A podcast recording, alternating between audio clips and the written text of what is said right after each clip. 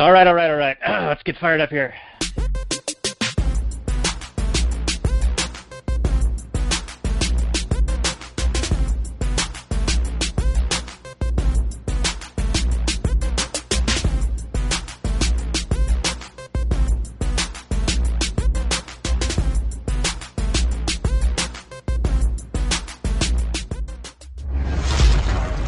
Maximum freedom. Read.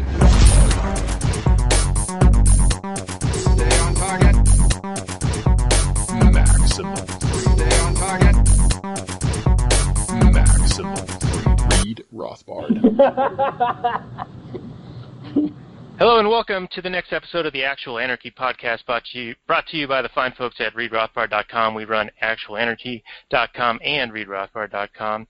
This is the show where we talk about movies from an anarcho-capitalist perspective. And today we're going to do a show that I did not think we were going to do. We're going to talk about the movie Wolf, or not the movie Wolverine, the character Wolverine in the movie Logan. Uh, a few episodes back, we did the character to try to ride the coattails of this movie being released because we didn't think that either one of us would have an opportunity to go and see this movie. But Robert was able to get out of his driveway through the snows and the rain and the hail and the storm better than the USPS to get down to some crappy theater and see this. And we have a special guest who has also seen the movie who can uh, really break it down for us with with Robert and him with me not seeing it. It's going to be great. So, uh, Robert, how are you doing, man? You ready to do this? Yeah, Power Bottom, I'm doing great, buddy. Thanks a lot. Um, yeah, I did get to go out and see the movie. It was in a shithouse theater.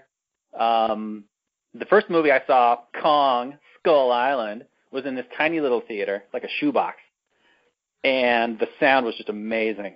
It was way better. And then I go to this other theater that's like down the street a little bit, but they're connected. You know, they're like the same company. And there's this horrific buzzing hum throughout the entire thing. So um, luckily, there weren't a whole lot of quiet moments where it was super grating and terrible. But uh, yeah, it's terrible. So anyway, uh, thanks for listening to another episode, of Freedom Nerds. Hope to bring you some good content today. And then over. Over.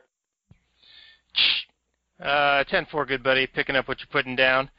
Uh, kid unit number one is being extracted from the from the LZ at the moment. Oh yes. Why don't we bring on our guest, Yeah, our, Afro Libertarian himself? the Afro Libertarian. He has come back to join us. He was on the Read Rothbard podcast as a guest for our Martin Luther King Day special, and now he's back to talk about Logan, which is a uh, shall we say a savage movie. How you doing, Ryan? Yeah, it's definitely savage. I'm uh, glad to be back. Glad to be back. Has really enjoyed our last talk, and uh, this is this is going to be a little different going from Martin Luther King to Logan. Yeah, two movies that couldn't be more different. So, looking good. Danny, you got any um, house cleaning type things you want to get out of the way before we dig in? Yeah, Or I just still wanna- handling your children units. No, children unit is uh, is now out of the office, so we can do a little bit of house cleaning. So, like I was mentioning, we do uh, this show where we talk about movies from a Rothbardian anarcho-capitalist perspective. We run actualanarchy.com and uh, check out all the new links we've been posting up. We've got over 300 stories on there now. We actually feature uh, Ryan's work on there as well, the Afro-Libertarian. Just uh, search for that term or click on the little button that says Afro-Libertarian and you can see all the articles that we post from him. Uh, we've got uh, Tom Woods' Liberty Classroom link. We've got Amazon links. We've got at the very, very bottom, scroll all the way down. If you don't have Amazon Prime, click on that box. Try it out for free for 30 days. Trust me, you'll love it. We use it all the time out here. Um, it uh, saves us so much hassle of driving into town, hunting and pecking, trying to find things at Target or wherever else. Amazon is uh, is pretty good. So that's the house cleaning I've got for us. So let's get into this movie, shall we? Yeah. And uh, spoiler alert, even though this movie just came out, it's been out a week now when we're recording this. We're just going to spoil the shit out of it because, I don't know, it's just more interesting to go along and uh, describe scene by scene. And that's how we do it. You know, we point out anarchy and uh, analyze the content from a uh, a moralist type perspective and any other interesting issues that come up. So I'm just going to give a brief rundown of what the movie is. Um, it's the final supposed movie of Hugh Jackman's Logan career, which spans something like nine movies. Um, uh, it's a really good send off, in my opinion. Um, of it's it's in my opinion the best by far. And uh, come at me, bro, if you think differently. Um, X Men movie. Uh, there have been a few decent X Men movies, but this is by far, in my opinion, the best. And it only has, well, like three X Men in it. Um, well, yeah, kind of four, but anyway. So it's a it's an action adventure movie. It's set in 2029, and Logan is this limo driver, and he's just you know ferrying about people on their bachelor parties and their whatevers, and um, then this young mutant comes into his life, and it sets off this adventure where they have a destination to go to, and we got some villains that kind of thwart and trying to catch up and find and catch this mutant. And is Logan going to protect the kid? Probably. And um, yeah, that's about the whole plot. It's not complicated, but there is a whole lot that happens in it, and there's some interesting anarchist themes, or at least some moral themes that I, I, I definitely want to dig into. Um, before we get into each scene by scene, uh, Ryan, do you have any um, opening thoughts just on how well you thought the movie was, or acting, that sort of thing? Yeah, no, I, uh, I thought it was terrific. I agree with you. I think it was the best X Men universe movie. I think it was, uh, you could, uh, I mean, in my opinion, one of the top comic book movies. You know, Yeah. spanning all all the different universes. Uh, and I thought it was probably one of the best movies of the year. I mean, it's early, still early in the year, but I think it's going to end up being one of the better movies of the year. I think if it came out late in the year, it would get some Oscar talk. You know, I don't know if it would win anything, but it would get some Oscar talk, especially considering uh, Hugh Jackman and Patrick Stewart's performance, which I thought was just, I thought they just destroyed it. They were ridiculous. I thought, I always liked Hugh Jackman as Wolverine. I thought he did about as good as the script would allow him to in other X-Men movies. But I just, I always had a feeling, this, this aggravating feeling like, uh, it's just not the Wolverine I know. I mean, I've collected comic books since the 80s up until about, you know, the mid 90s or whatever. So I, you know, I was a big Wolverine fan and, and I thought they came close, but it just, it wasn't, it wasn't there, you know? And even in, and especially in the solo movies, which you would think Wolverine's such a popular character worldwide, they just never could really get it right in his, in, uh, especially X-Men Origins Wolverine, which was one of the worst movies ever. And, uh, The Wolverine, which was released a couple years ago by the same director, uh, Mangold, who did this movie, which was a pretty, I thought it was a good movie, but it wasn't, it's still, you, you could tell the studios kind of screwed it up, you know, Yeah. inter- intervening in the story. But this one, I felt like it was a Logan, it was a Wolverine. This was the Wolverine we've all been waiting for. You know, this was, you know, it wasn't a complicated story. It didn't care about the previous X-Men movies. It didn't care about the overall interconnected universe. It just was a Logan movie. Here's the story. It's not a complicated story. Logan is badass. And, you know, we have all these complicated issues within the story that make you actually care. Like, you know, if you go, you know, I love Avengers, Avengers, and all those movies, but you know, you kind of get tired of the whole the world is about to be annihilated plotline. Mhm. You know, uh, it, and it's funny even with this movie, even though it only dealt with a few individuals, the stakes felt higher. You know, you actually feared uh, for death. You know, whereas Yeah. you, know, you, you have these cities blowing up on you know Avengers and other X Men movies, and it's like, eh, who cares? You know, a city, Yeah, yeah, that was right. This is one thing that this movie really got right is because first of all, you don't have like just these super invincible characters. Everybody felt like in danger, you know. Right. And this is a movie that really benefited if you're talking about an X or a Wolverine solo movie, because Wolverine's such a brutal, violent character who's just you know cutting limbs off and whatever. I think it finally we get an R-rated movie that really, this movie really benefited from that R rating. Yes. You, uh, um, I wanted the Wolverine movie that you're talking about just came out a couple of years ago to have been R-rated. And I think there's an R-rated cut, but I've never seen it. Um, but this movie, I mean, with all the swearing and just the brutal action, it really benefited from it. You really get the sense that this is this is Wolverine. Um, Yeah. And I really appreciate that they gave us an older Wolverine. That he's like, I mean, you watch him in the movie, and he's like always got a limp, and he's like Yeah. stumbling around, and especially towards the end, he's just like lumbering. he's Yeah, really, he's really messed up. and it's so it's it's just amazing. It's, it's like, man, this is Wolverine. You know, the guy that you know could take bullets to the chest, flinch him off. You know, but now he's just beat. He's you know he's working for Uber. You know, Yeah. you know, driving around his limo. You know, just trying to make a buck. And like in any other X Men movie, like money wasn't even mentioned. Like they would buy a new jet. Like where did all that money come from? We didn't even hear about money. But now, you know, Logan's hustling, trying to save up money to buy a boat.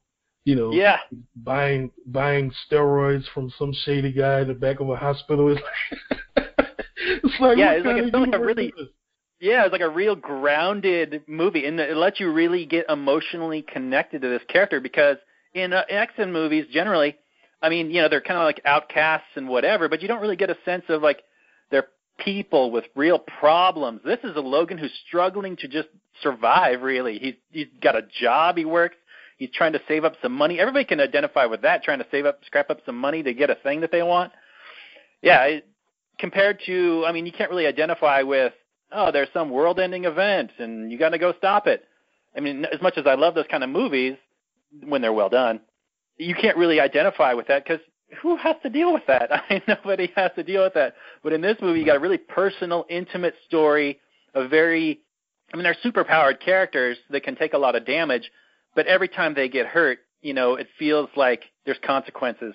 And you get a sense that Logan, he doesn't really want he doesn't want to get into these brutal violent confrontations he just wants to live his life and get on his boat and live sail out in the ocean he doesn't you know he doesn't want to deal with any of this shit so uh He's tired, man. He's tired. Like the guy was Yeah. born in like 1840.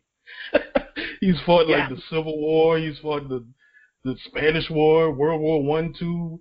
You know, Vietnam. He's just like, you know what? I just want to go live on a boat and die eventually. You know, I just just leave me alone. Yeah yeah so it really gave us a really human level of these characters and uh yeah I, by far uh, the best uh, X movie, and uh, I think you're right. And uh, it's it's this is one of those movies that probably won't get a whole lot of Oscar talk just because it's a comic book movie, but really should. Uh, Patrick Stewart and Hugh Jackman kill it. Um, even the the little girl, um, what what is her name? Uh, Dafne. Dafne Keen.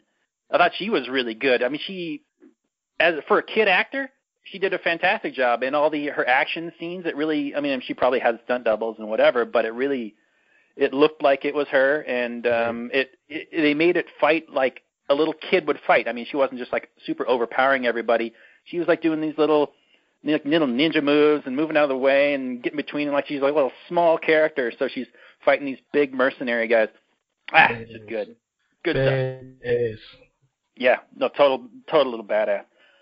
So, okay, Daniel, do you have any thoughts? I know you haven't seen the movie, but before we get into each scene, Yeah, I'll just throw a couple of things in there. It's kind of sad to to think that this is Hugh Jackman's last because when I think of of Wolverine and him, like they they just go together.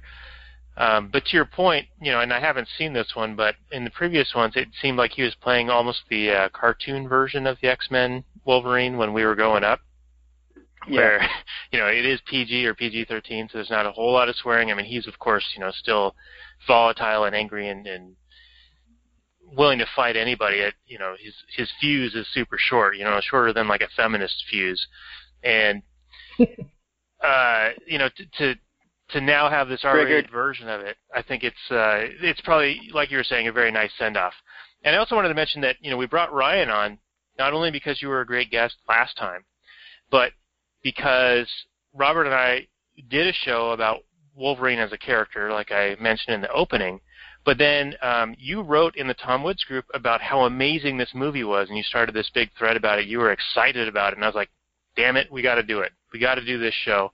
So I said to Robert, "Ryan has seen this. It's awesome. He loves it.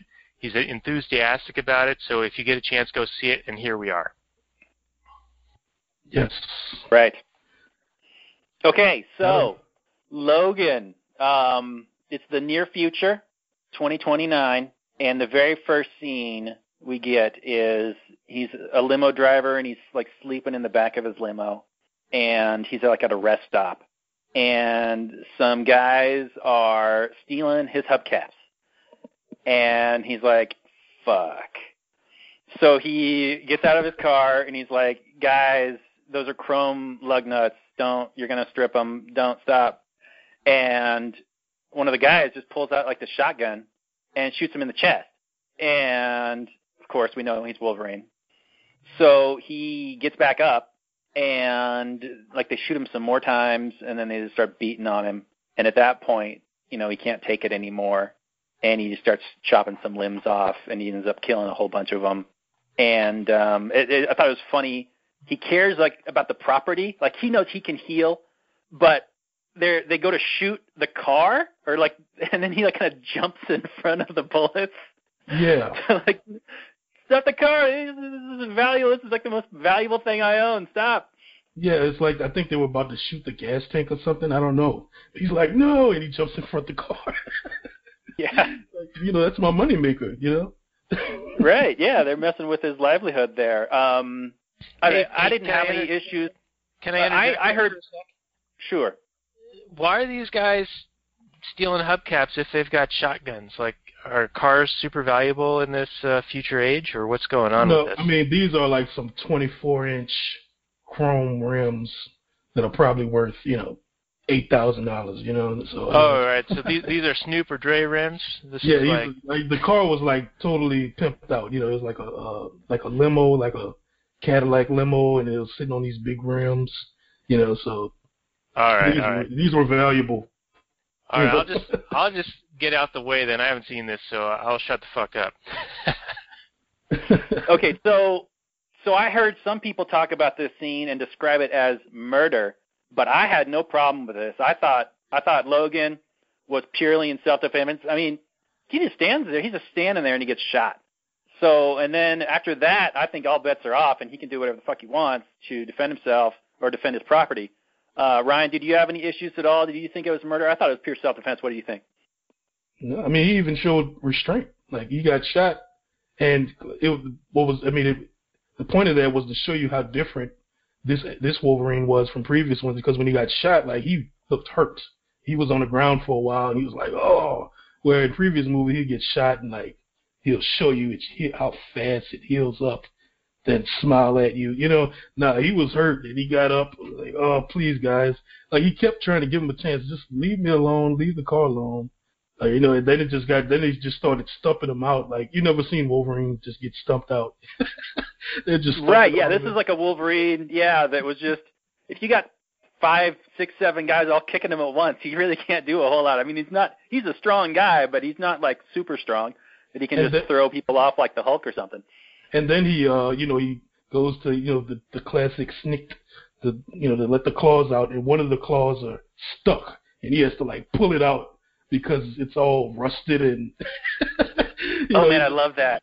Yeah, it was so gritty and grimy. It was like it came in all slow. It was like it was like so perfect. Like, oh my goodness, he can't even whip out the claws fast anymore, you know. But you know, he whips him out and then he, you know, he goes to slicing and dicing. Which, yeah, I mean, it, I mean, that was self-defense. The guys that had guns, he was obviously hurt, you know, so his life was in danger. So, I mean, hey, Yeah, and he want? didn't. And he even he even let one of them run away. Like he Right. didn't like chase after him to just kill every single one of them to like prove anything or whatever. He was just he just wanted it to be over, and he did what he felt he had to do. So yeah, I totally give him a pass on that.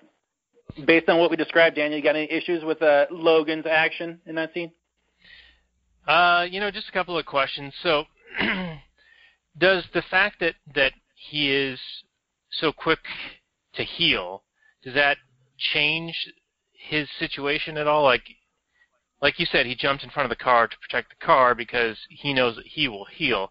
Now, granted, in previous episodes or versions of the movie, he healed immediately or super rapidly, but now it's you know he's all worn down and it takes a lot more effort for him. But it reminds me of one of our previous episodes episodes where we talked about I think it was the one about uh, rubbing uh, Aladdin's lamp of maximum freedom, where you said if you could give somebody like this protective uh, ring to where uh, no one could hurt them, right? Like some kind of uh, self-defense thing. So Mhm. you've got this guy who can't die, can't be hurt. So is him meting out, you know, almost vigilante style justice immediately? Uh, does that change the morality if if he can't be be killed? Now, again, you know, in this version of it, he can be hurt, and it takes him a long time to recover. But I'm just wondering if that changes the situation in in uh, your thoughts on what is self-defense, what isn't. Okay. Um, let's let's let's let's pretend that this is not Logan, but this is like Superman, and a couple of street guys with shotguns mean absolutely nothing to him, and someone comes up and shoots Superman in the chest. He's in obviously zero danger, but he has been attacked. Is he under some sort of obligation to not respond? Is or or can he stop the violence? Are you saying that by thereby hurting the other people? Because this, yeah, you're right. This Wolverine can get killed if they're like, um, he is actually his uh, his healing factor has been degraded because uh, it's revealed that uh, we've already said spoilers, yeah, um, that the adamantium in his skeleton is toxic, and his body has been fighting it off this whole time, and eventually it's what's poisoning him. So he doesn't heal nearly as well now. Um, but if he could, does he have some sort of obligation to just stand there and take getting shot or attacked or whatever? I, I don't think you. I don't think you have any kind of obligation like that. I, I think No. you have every right to stop the violence and to let the attacker know that what their behavior is won't be tolerated and is unacceptable. Ryan, what do you think? No, I mean I agree. I mean if if someone's breaking in my house and say I'm just this paranoid, you know, some paranoid guy, I have like a bulletproof vest, you know, armor on my legs, I got you know, I got I got military armor on and I'm ready. You know, guys breaking in my house and I'm just waiting for them, you know. and I Yeah. give them a chance, you know, I give them a chance, hey, you know, this is my property. Please leave or else. And they continue on. I mean, I, I have it's my you're violating my property. You are showing intention to do me harm, even if you know I'm protected. You know, you can call it maybe it's, if even if it's superpowers or if it's you know some kind of body armor. It doesn't matter. You know, I mean, that's for my protection. That's those are you know externalities I'm taking on to protect myself. But you obviously don't know that. You know, so obviously you intend to do me harm. So I got to do what I have to do to protect myself. I mean, that doesn't mean I have to murder him. If that's just, you know, if, if that's if I need to if I need to kill them to stop them from attacking me, that's just one option. You, I mean, now if you have some kind of superpower, if you're morally inclined to do something different, like just you know knock them out and you know tie them up in a rope and bring them to the police, you know, yeah, I'm sure you you know you could do that, but I don't think there's some moral obligation, you know, for that to happen. Right. And yeah, Yeah, a lot of superheroes do do that. Like Spider-Man is always webbing people up and taking them to the cops, or Superman does that. Right. But yeah, I don't think you're under any kind of obligation. If someone else initiates physical violence against you, they intend to harm you. Whether they are able to or not is, I think, besides the point. I Right, think their intention is to murder you or do harm to you. But but there is a point where you where it is too far, right? like uh, in that training that I did, where remember the article that I posted a couple days ago. That you kind of uh, gave me a, a a lengthy comment on, but it was about things to do if you're carrying a firearm in your car. And in that training, we also talked about when when there is a violent altercation, you have the um, the equipment there. The they call it re- rescue safety equipment. The firearm is rescue safety equipment because when seconds count, police are minutes away. So having a firearm on you means that you can defend yourself. But you can only go to the point where you're eliminating the threat or stopping the attack. So if you go beyond that, then then you are becoming the aggressor. And and I know that sort of flies in the face of what we've talked about in the past, where uh, somebody starts a fight, they don't get to say how how it gets finished. But I, I do think there is a point where you can go too far. So there was a, a story, God, probably 30 years ago now, where there was this pharmacy being robbed, and the uh, the assailants, um, you know, had guns and and they were robbing the pharmacy, taking all the oxycontin and the money and whatever. And the pharmacist drew his weapon out of a drawer, shot the perpetrators to you know prevent the uh, further attack. Um, but then when these guys were down on the ground and he kicked their guns away, he stands over them and shoots them again. And he got put in into prison for that because he went that one step too far. So So you That's- feel that you feel that he was acting immorally when he shot them. uh, once they're, once the threat's eliminated, yeah, I think that's So then, by that rationale, if you are invincible, you cannot do anything. Then, right? Because there's no threat. There's literally no threat to you. So Superman has to just stand there and take it, right?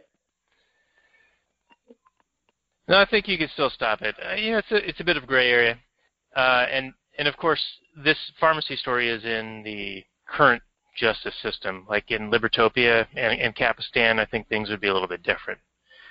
Um, I don't know. I, this goes, you know, back to the Wolverine thing. Like he's chopping people's limbs off, but they shot him. I think once he prevents them from attacking him any further, he should he should have stopped at that point. I think that's what Superman should stop at is when they can't attack him any further, even though they can't hurt him. But I don't want to get bogged down in this. But maybe we just get one last comment from either one of you, and then or both of you, and then we'll move on to the next scene. Okay. Well, But I think it's mind- interesting. It's interesting. Go ahead. Go ahead, Ryan. Go for it. Uh, so keep in mind the guys on, on on Logan, like they could literally leave at any time. You know, they they could just say, "Never mind, bro," and run away, and their lives are spared. You know, but they choose to keep fighting, kicking, shooting. Wolver, you know, Logan. You know, and you know, at some point you're going to respond. You know, their their response might not, you know, might not be morally justified or not. I don't know. I mean, maybe that's that's why we, you know, we might need judges or arbitrators or juries to kind of you know filter through those those things you know because you know two people might see it differently you know Indeed. Okay. Um, well, we're probably like a half hour in, and we've got through one scene. So let's let's get moving on here. Um, and this is a long movie. This is like two hours and 25 minutes or something like that. Two hours and 15 minutes. So yeah, there's a lot to get through. Um, let's. I'm going to move on to the next kind of big scene. Wolverine uh, kind of scares the guys away, kills a bunch of them, but takes off and goes back down south of the border, where he lives with Professor Xavier, like an elderly, enfeebled Professor Xavier, and the mutant Caliban, who's a talent. He's like a, a Morlock whose ability is to find other mutants. And they kind of live in this, mm, what is it, like a junkyard with like an old grain silo and some other kind of old, kind of dilapidated buildings. And he's got Charles Xavier in this like rusted dome, living in like he's got like some plants and a bed. And this is the point I want to talk about, especially with you guys. Um, Charles Xavier is the most powerful telepath on the planet, and he is going crazy. He is losing his mind, and he Logan is uh, responsible for like getting the drugs for him that prevent his seizures. Where he has like a seizure where his mental power kind of radiates out and affects everybody around him. Like he could like literally kill people just because he's having a seizure. Now, when Logan comes in, he's like, "Take your medicine. Harry brought you your medicine. Take it."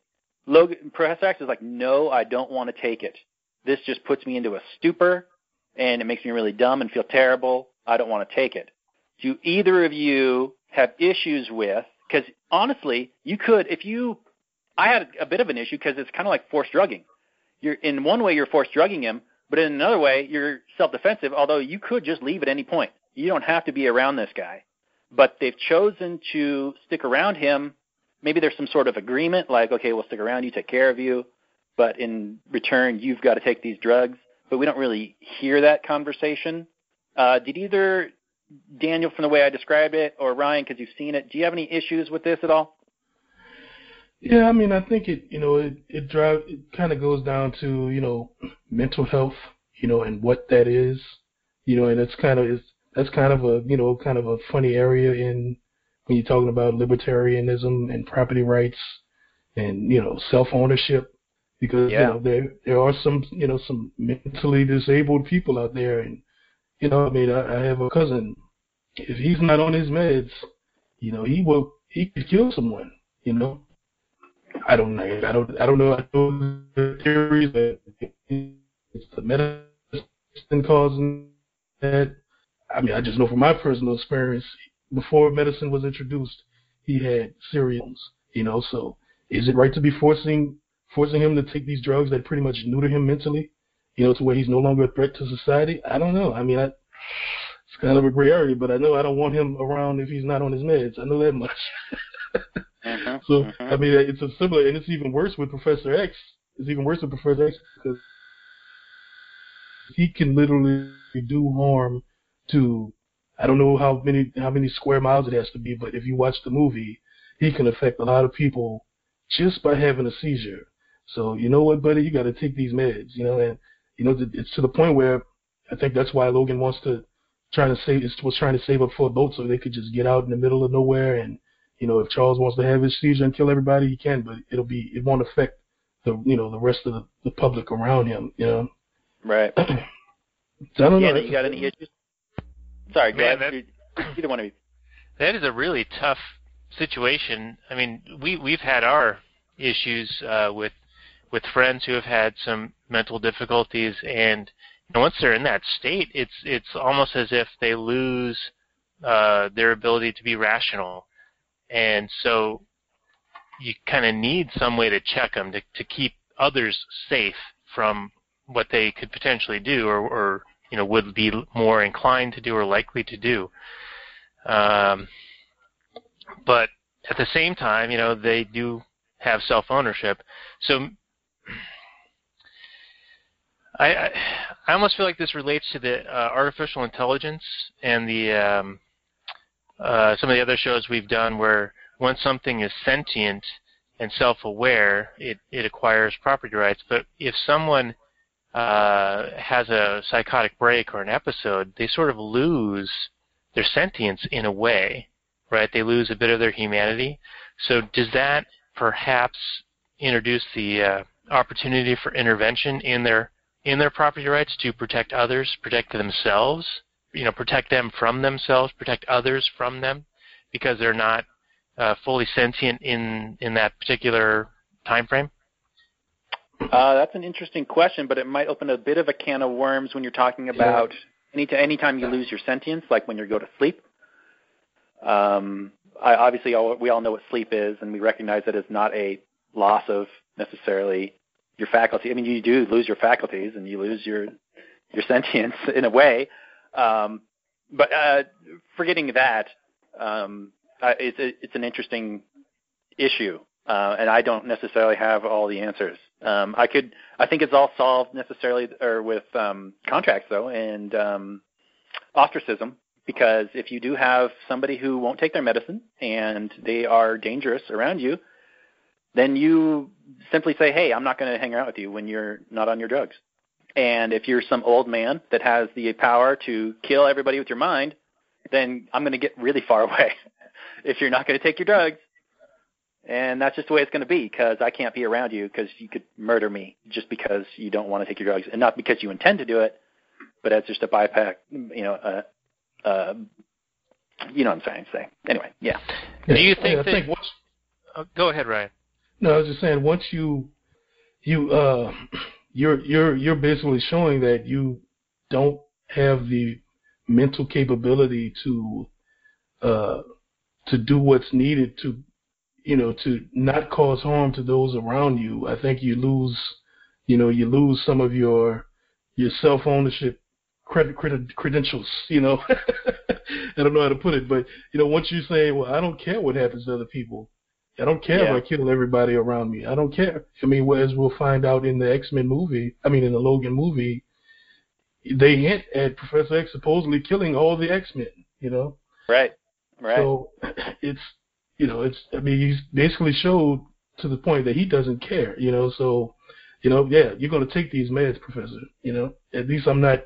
You know that that's that's the that's the responsibility I'm going to take. I'm going to take responsibility for you since you know no longer can take care of yourself. But as you said, as you said, that does open a can of can of worms because I mean let's be honest, that's what the government does every day. Hey, you can't think for yourself. You can't you can't uh you can't take care of yourself, so we're going to do it for you. You know, and they they have constantly pushed the goalposts down further and further to where you know it it has nothing to, nothing nothing to do with protecting people. It's just you know control. You know.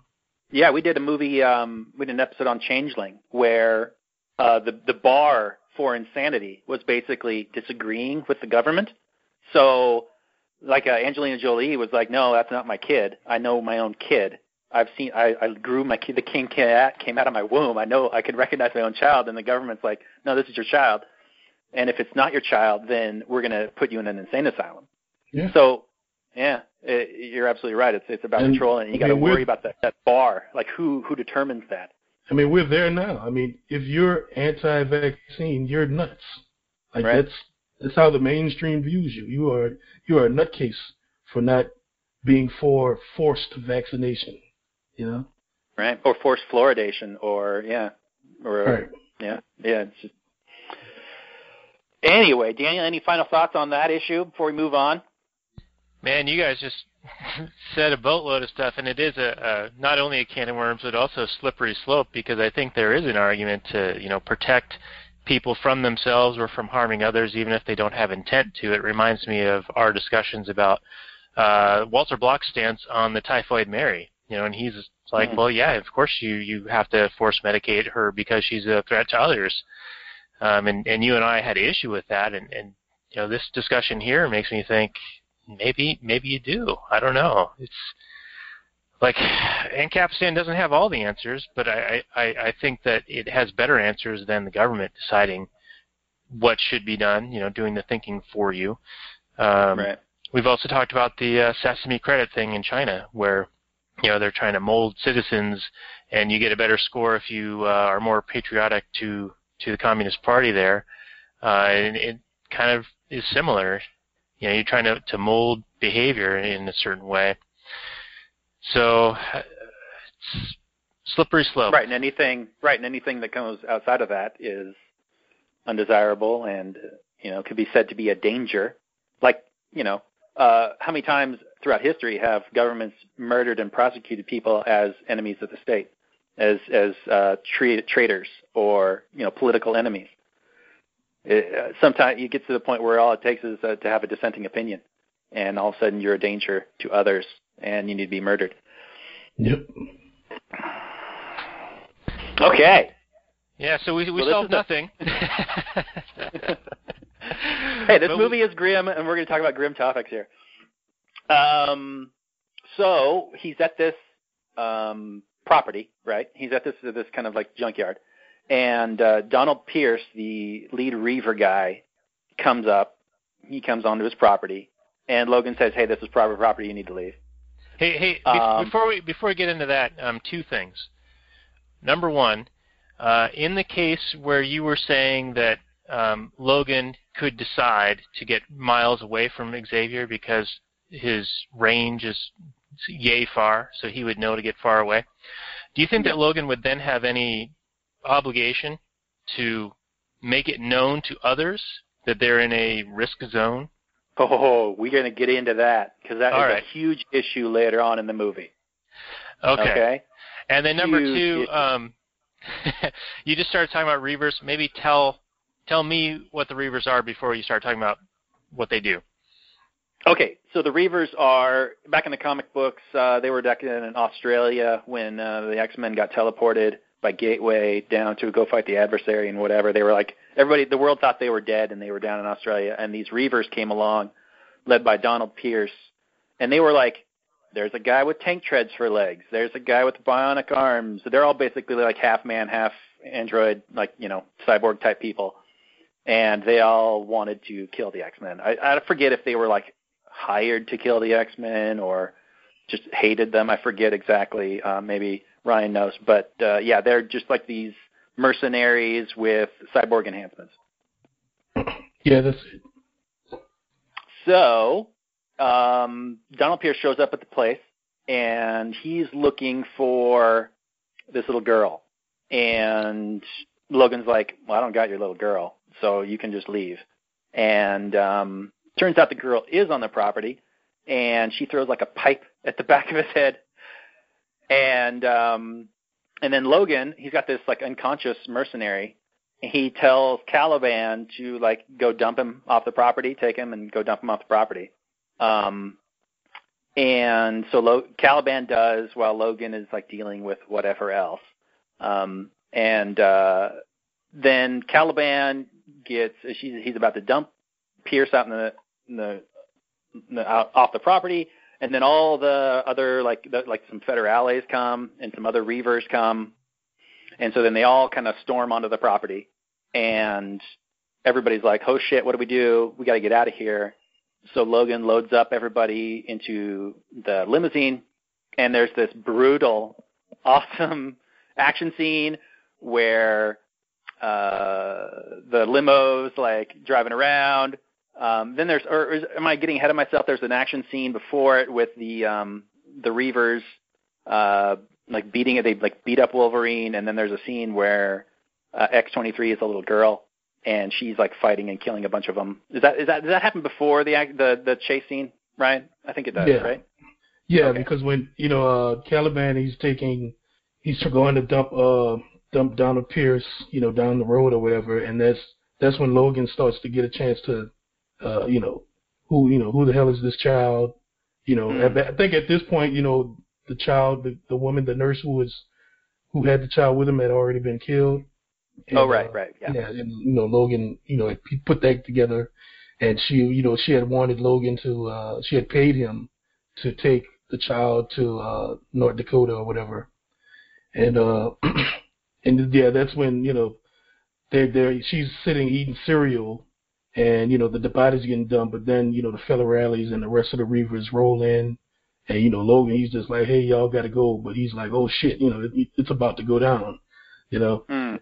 So he's trying to he's trying to you know he's not he's at this point they don't they haven't seen the child yet the the, the Reavers so he's like hey well there's no child here you guys got to go but then you know once they storm the uh the building they see her in there and then she goes into her we finally see that hey she has claws like Wolverine she has you know she's she's a little Wolverine that's when we find that out and that's when all hell breaks loose Right. She's got instead of three claws, she's got two claws on each hand, and then she's got a toe claw that comes out of each foot.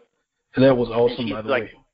Yeah, she's this this little badass whirlwind of death that she takes care. I thought, you, Ryan, the the very first mercenary that she kills and cuts his head off. Um, do you remember a guy that played for the Seattle Seahawks and he's also an Arkansas Razorback named Brian Bosworth? I could have sworn that that was him. he does look like Boz. Yeah, he That was- totally looked like Boz. I was like, Yeah. oh, if that isn't Boz, it's like a Boz clone because Yeah. totally looked like. Okay. Um, uh, let's see here. Um, so then they escape, and there's like this amazingly brutal, awesome scene where there's a train that like just t-bones this car, and they get away. Anyway, um, so the Reavers torture Caliban, and we kind of get some information about what's going on. We we learned about X23 as this um, kind of clone. She's uh, part of this program down in Mexico City. Uh, the nurse that was taking care of X23 made like a video, like a little mini documentary inside. You know, you're not supposed to see this, but I'm showing you anyway. Um, expose to show to whoever finds her after she's been murdered. Um, and we learned that this Transigen company, who I think is kind of like the I don't remember exactly, but it's like it's, it's showed up in X Men movies before, um, Yeah. and they are this company that is growing. They're basically um, a defense contractor where they are growing weapons, people to weaponize, mutants to weaponize. And it's not clear if they've got like government contracts or whatever, but they seem to kind of operate without government impunity. Although later on, there's kind of a big deal about them not being able to go to Canada.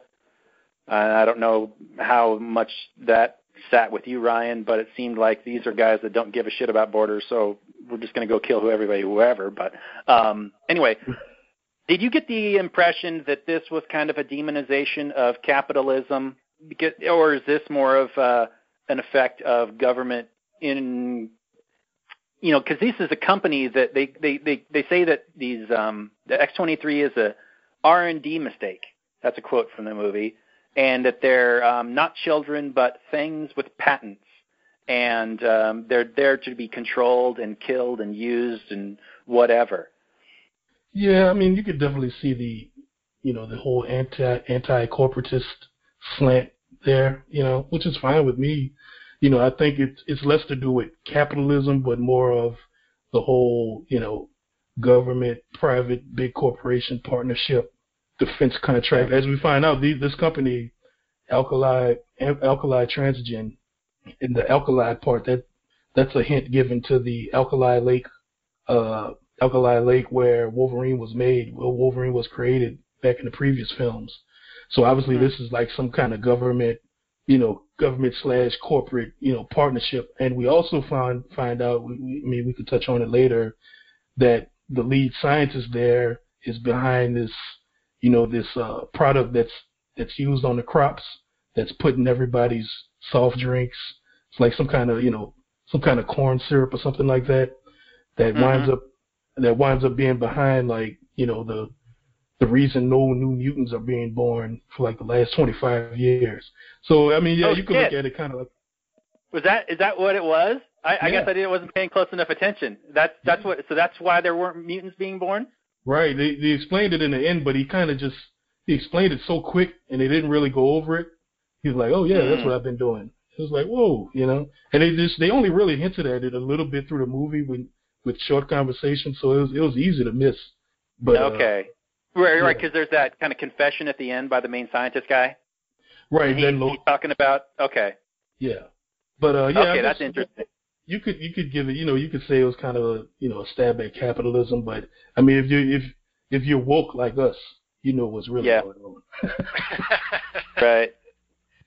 Okay that makes me feel better because i yeah i did have a little bit of an issue just um with that whole corn thing. I didn't realize that that was their doing and that they had a specific malevolent goal on that. Because usually when people demonize like corn syrup or whatever there are people that want to control it and then make a law about it and say that you know you don't have a right to to drink corn syrup if you if if you want to um right Right. So so this is an actual yeah, okay. Good, good, good. I'm glad.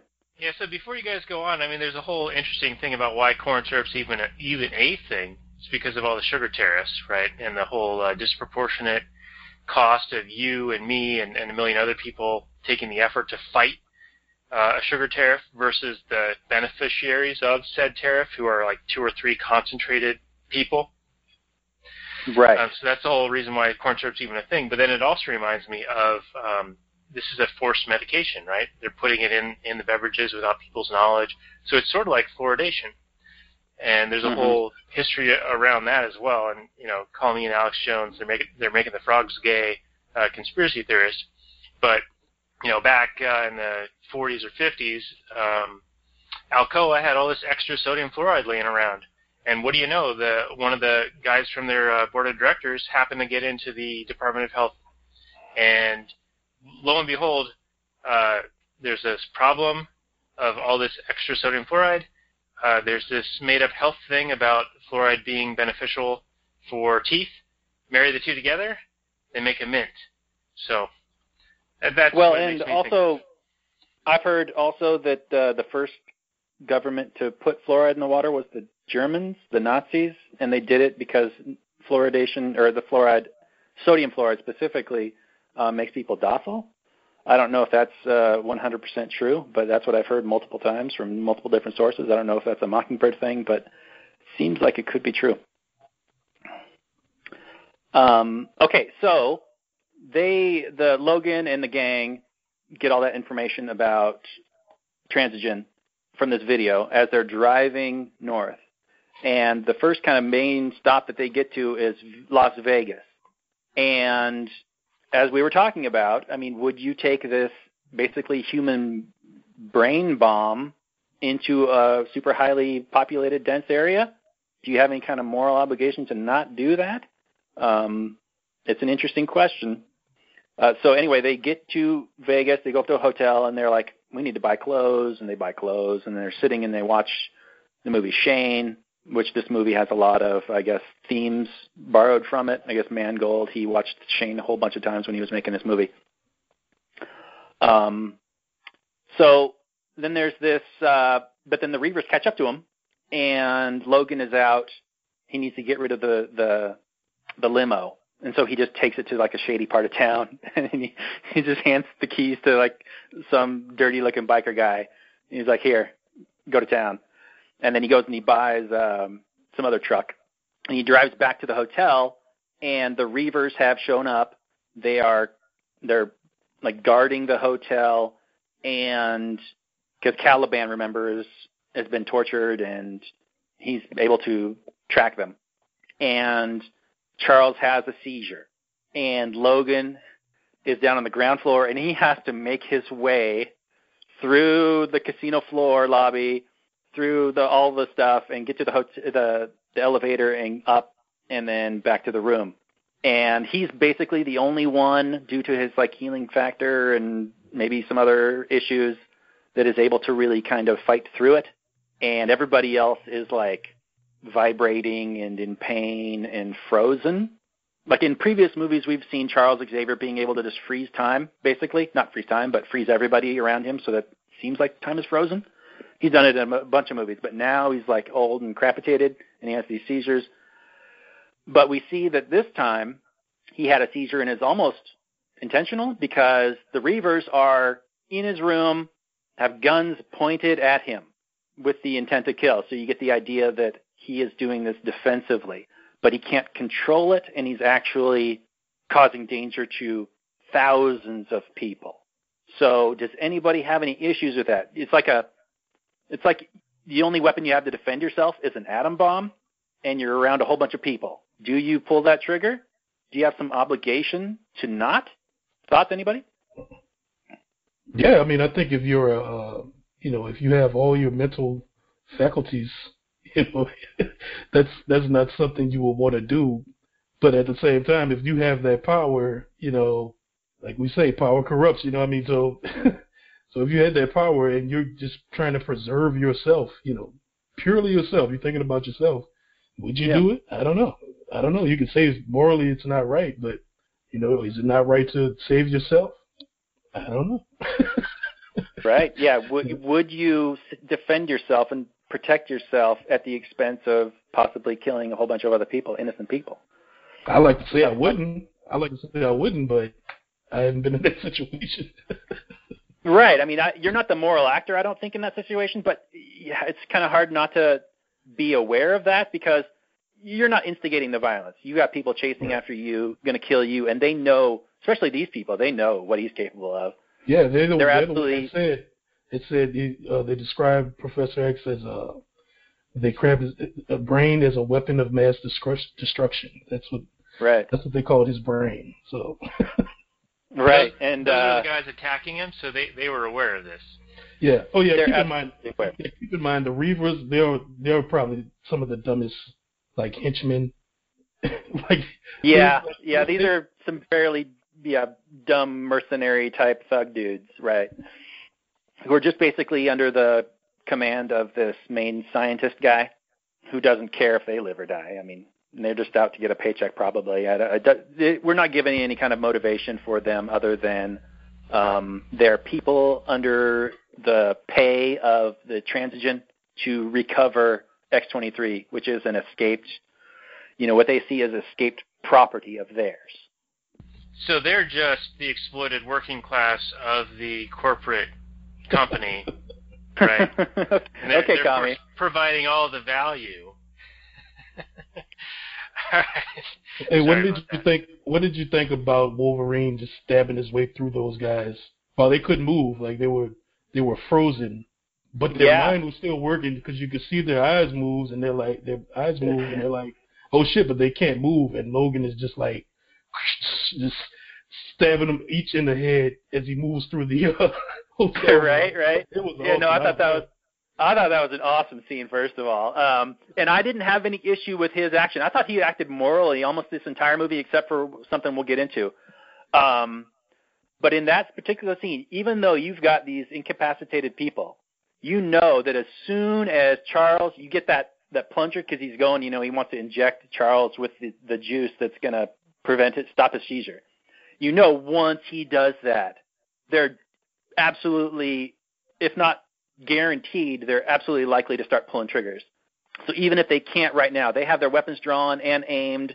I had no issue with him, you know, preemptively, if you want to say it. I think I think I still I think it still qualifies as self defense. Daniel, do you have any idea? He, he's he's all these Reavers are in the room. They've got their guns drawn. One of them, I think, or two of them, actually have guns pointed at, like point blank at Xavier's head. And Wolverine is like slow motion, uh, trying to claw his way, literally and figuratively, um, to get to Xavier to uh, put the plunger in him to stop him from having the seizure. But on his way, he stabs and kills all these essentially helpless, temporarily helpless uh, mercenary guys. So from what I've described, do you have any issues with what he's uh, what he's doing there?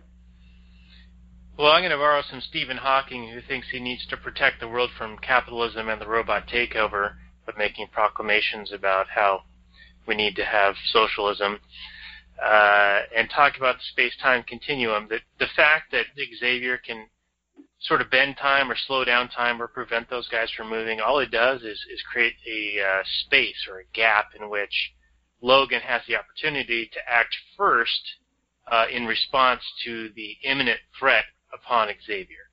So those guys were like in the act pulling the trigger, and Xavier's able to expand the opportunity for Wolverine to come to his defense. So I think Right. that it is defensive based on what you've told me. Okay, I'm in agreement with that, Ryan. Yeah, I agree. All right, cool. Okay, uh, Bunch so of three three dudes uh, all agreeing with each other. Patriarchy. uh, okay, so um, so they're all the the Reavers are all dead, and they make their way out of the hotel, and they load them up into a truck, and then they all take off. And um, the main, the next thing, unless Ryan, you got another thing. The next thing I wanted to talk about was the accident scene. So, do you have anything before that? No, no, go ahead. Okay, so they're driving along on the highway, and we don't really get an idea of exactly where they are, but they're out in the countryside somewhere.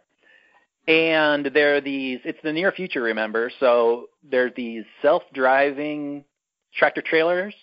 So, like, imagine an 18-wheeler trailer, semi-truck trailer, but without the cab, and they just drive themselves. And they're just whipping along the freeway, okay? And Logan's driving, and he kind of gets like boxed in a little bit, or one kind of comes across, is like changing lanes, and kind of like gets into his lane, so he has to go off road.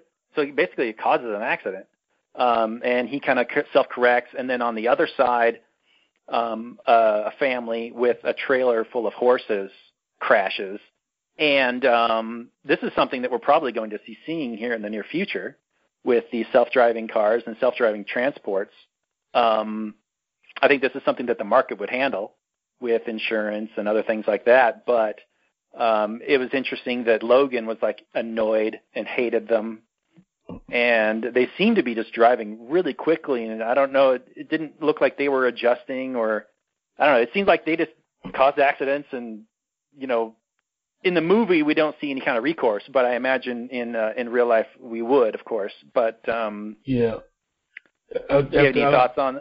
Yeah, I was doing some review on it, and somebody pointed out that remember this entire area here is uh, you know, this farming area is under the control of the same company, you know, Mm. producing these these crops, these corn crops.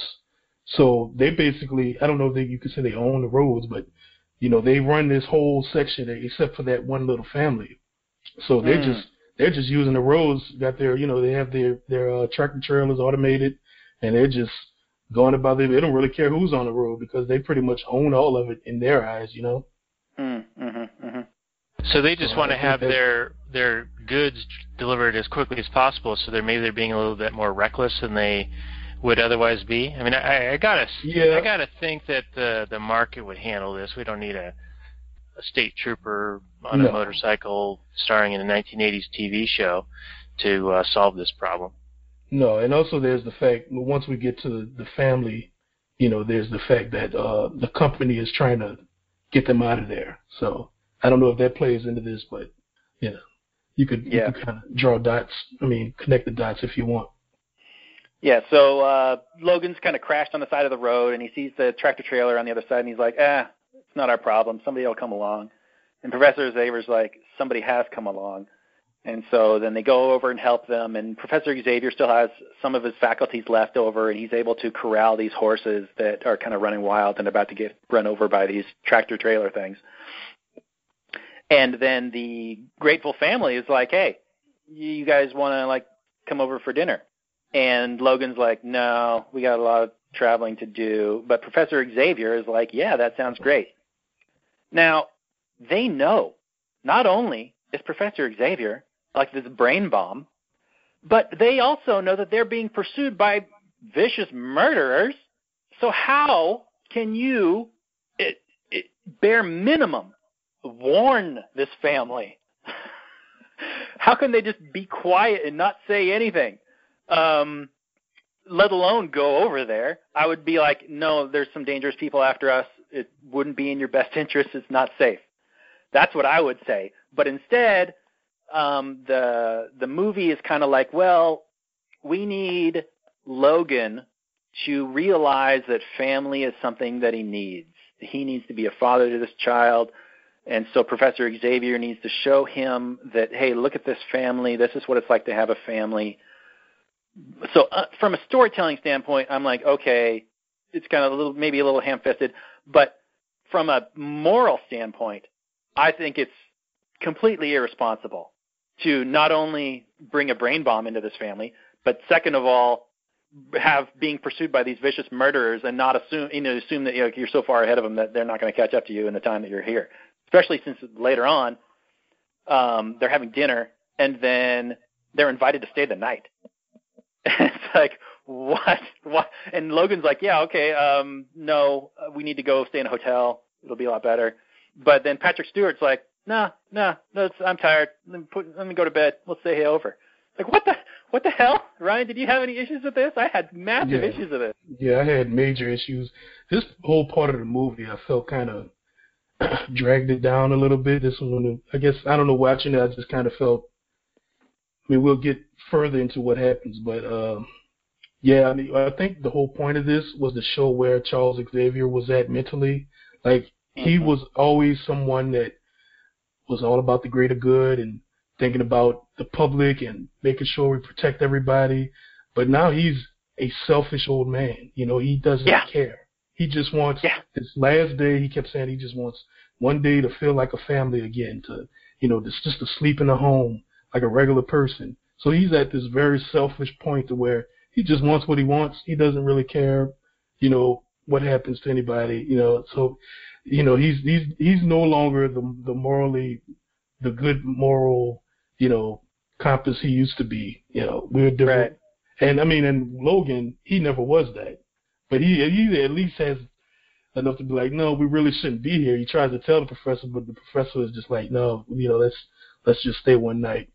And so he, you know, Yeah. I guess eventually he just said, you know, Wolverine just said, okay, let's do it. But it, I had a big problem with it. Like they knew what was going to happen. They knew what was going to happen, what they were bringing to that to that family. You know.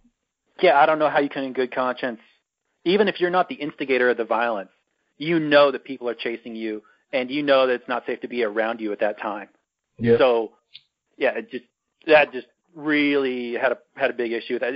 And yeah, not so much Logan's perspective. He was trying to get everybody to know we need to go, but Professor Xavier was just like like you said, he's being selfish and he's just like I don't care what happens. I I want to show you that yeah, we need to be a family and family's great and I just want another yeah, want what I want. Um yeah. Anyway, Daniel from what we've said, uh what are your thoughts on this? Well, I think this goes back to does he have all his faculties? Because it sounds like this might be him not being exactly rational. You know, I mean, they're obviously being pursued by people trying to kill them. Is he aware that he is a brain bomb as well? I mean, he he knows he needs this medicine, right? And and he's like resisting taking it at times. So Yeah. I, I wonder if this is a, li- in alignment with his uh, mental mental difficulties. You know, is is this a decision that is being made that isn't a a fully uh, rational thought. Well, he um it when he plunges him when Logan plunges him in the hotel, I think he says he asks him how long it had been since he'd taken his medicine. I think he says two days.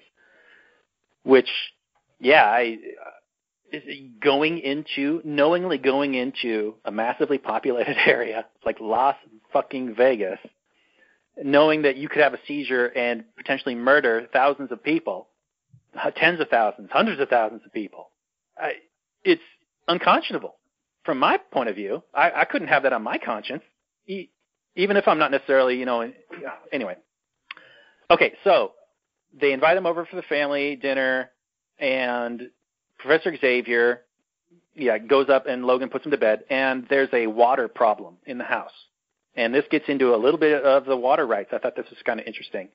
So there's a pump, um, like a mile away from the house and Logan and the father um, go out to go check it out, and that's the the point where they walk past this really tall corn, and they talk about how it's uh, made for corn syrup.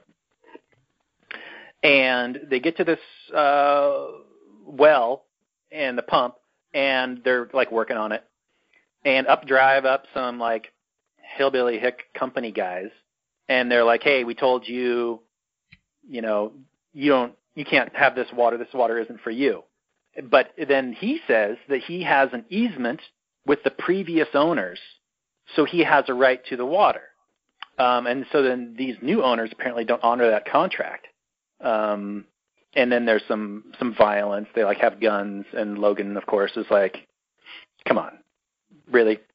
And he like knocks them out, and they take off.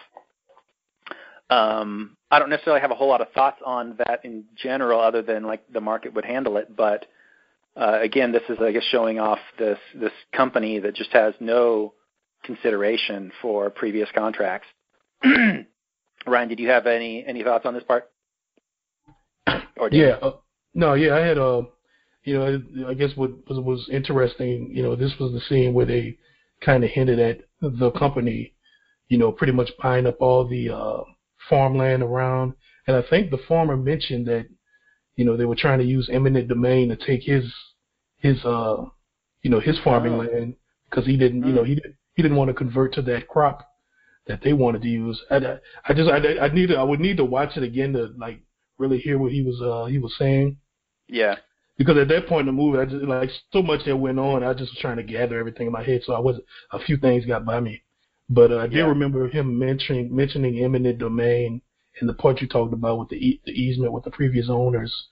But uh, yeah, I didn't have any real issues with you know that scene overall. It just sounded seemed like you know it's probably some typical stuff that goes on when you know some companies try to move in and you know there's one you know, one guy left that just doesn't want to budge, and they try to use some, you know, little scare tactics to get rid of him. Know, that's what it kind of. and then when that fails, right, then they bring in the government to say, hey, and then we'll just take your land. Right, right. Right. So um, they go back to the house, and there's this kind of weird scene where Xavier's talking, and I thought it was a dream sequence at first because it's kind of filmed that way a little bit, and then we get claws in his chest, and we see a young Wolverine with like a buzz cut, and he just starts murdering everybody. He butchers the family and and I was like, what in the hell is going on? Um, and then we get like Logan comes in, and we understand that this is X24. This is a clone that is loyal to this Transigen company, and he's only, I guess, he only listens to like the lead scientist guy, but he is basically their killing machine, and he has been unleashed on this poor family. And so, exactly what we feared would happen happens to this poor family who were just trying to be kind, who were just trying to repay a favor of some people who saved their horses, and now they get murdered for their trouble. Freaking horrific. This is like this brutal, horrific scene where this family is slaughtered. And I, I, I if you're Logan, I can't, you know, even though he tried to, to convince Xavier to leave, I, you still got to feel some guilt over. Anyone? Sorry. Um, am I dropping? Everybody dropping? Is everybody dropped? I'm here. Ryan, are you here? I think uh, Ryan. We lost Ryan. Hey, I'm here. I had to reconnect. Oh, Ah, okay. okay. Sorry about Hey, si- since we have this little blurb, I'm going to have to cut out anyway. Um, Ryan, I'm pretty sure that you are the one picking up Robert talking. Uh, so if you have a mute feature on your headset at all, or any way to um, mute you when, when he's talking until until you want to say something, it'll help. Because otherwise, he sounds like the great and powerful Oz. Okay, yeah, I've been I've been muting while he talked, so I don't know. uh Oh, okay, me too. I'm probably. so- I, I probably just. I probably just need to talk a little bit quieter. But All I, I yeah. get a little bit excited. I get. A, Yeah. I get a little bit excited. All right. Yeah, I, th- I thought it was. I thought you know because I'm muting, I thought that it might have been Ryan, but since you're muting as well, and it's funny because we're talking about mutants and we're muting. Ah. ah, maybe I'll leave this. Maybe I'll leave this uh, little garbage session in. Uh, so anyway, Yeah. not to derail us, let's let's get uh, now that we got Ryan back, let's just proceed. Okay, so I was just describing how Wolverine comes back to find the whole family murdered, and for me, that would weigh on my conscience. I would feel guilty about that, even though someone else is murdering these people. I brought them there. So, Ryan, wouldn't you wouldn't you feel guilty about this? Hell yeah, man! But I mean, that scene, that, that scene. I mean, that that scene kind of almost took me out the movie. Hmm I just, I mean, I mean, they killed the kid. Yeah. The wife came out with a shotgun. You know, she's trying to protect her family. She got killed. Uh, then the dad, you think he got killed, but then he comes back to, you know, save Wolverine's ass. You know, Yeah. but he dies. It, was just like, it, that scene. Uh, like, I think Professor, you had to deal with Professor, like, Professor X just got killed. Like, I was like, what? You know, it was, whew. Man, that was, that was kind of emotional for me. And then just the way it happened, it just happened so quickly, you know? But yeah, I mean, as Yeah. far as the more, like Wolverine, I mean, he's already a, a not, you know, he's not the most moral, moral character in the X universe. He, he's seen so many people get killed. He's lost so many people to this point where he's just like, oh, that sucks, you know? Yeah. Where's Professor? Yeah, at this point, he was just worried about the Professor, you know, Yeah. trying to save him, you know? yeah, So he I, does. I just He thought that I, I thought it was kind of cheap though. Yeah, but I thought it was kind of cheap how that how that family went out. It was kind of like shock value.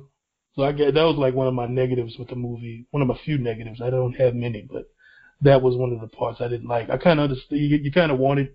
I understand they wanted to show the you know the brutality of uh X24, who's the villain. You know, and you know the brutality of that company, but hmm and I just like, ah, did they have to go that far? You know, and maybe they did have to go that far. I guess that maybe it helped the movie, but I hated that scene, man. Yeah, it was hard to watch. That was definitely the most, or one of the most emotional parts. I mean, that and later on at the end, I think was were the two big emotional hits for me. But that that one, man, it, it hit me. It hit me really hard because not only is this perfectly avoidable, um, it seemed like they just wanted to, yeah, show us this horrific brutality thing. Um, that yeah, like the, they're just people that are trying to repay a favor, and they they get murdered for their trouble. Uh, it was uh, it was hard. Um, so Wolverine is totally messed up from this fight, and um, they need to bury Charles Xavier, who's dead, and I guess he's the only one they buried. Like they didn't take the time to bury the family. Um, Uh, so they escape off in this truck and they bury Charles, and then he like passes out on the road after being super upset, and X23 like steals this fisherman's truck and drives Logan to a doctor. We don't see her do it, but Logan wakes up in the doctor's office and he's like, "Do yourself a favor if you want to save a life. You know, forget we were ever here." Because finally he realizes that people are chasing them and might get hurt. Um, and then they walk out and there's this truck, and Logan's like, "You can't just take shit." That's his line. He says, "You can't just take shit." Even though earlier in the movie, uh, there's a scene in a convenience store where Logan just like steals this, this a pack of cigars and a battery phone charger. He just like grabs it. So I don't know if he's supposed to be like this moral character or not. Um, anyway, he's he's I guess he's a complicated character. Um, but uh, so they're driving towards this place in North Dakota, which is just on the border with Canada, which is Eden. And Logan the whole time is like, this. By the way, this is a universe where some of the events of the movies happened, like the Statue of Liberty fight in X Men One happened, but Logan says, you know, all the rest of that shit was just made up for the comic books, and um, this is a world where the X Men exist in the comic books, and there's a whole bunch of adventures and whatnot, and he's just flipping through these comic books, and he's like, yeah, this is all bullshit. This is just made up by these creators. So he thinks that this Eden place is just some bullshit thing made up by these comic book creators. Wait, so they went And all all meta on this? Like, there's comic books about the X Men in this movie about the X Men, and they make reference to it. It's like breaking the wall. Nah, not. I wouldn't say it's breaking the wall because it's just a, a world, a new universe where comic books exist about the adventures of the X Men, but most of it's made up. Not that they recognize that they are comic book characters. Does that make sense? All right, so it's like halfway through the wall.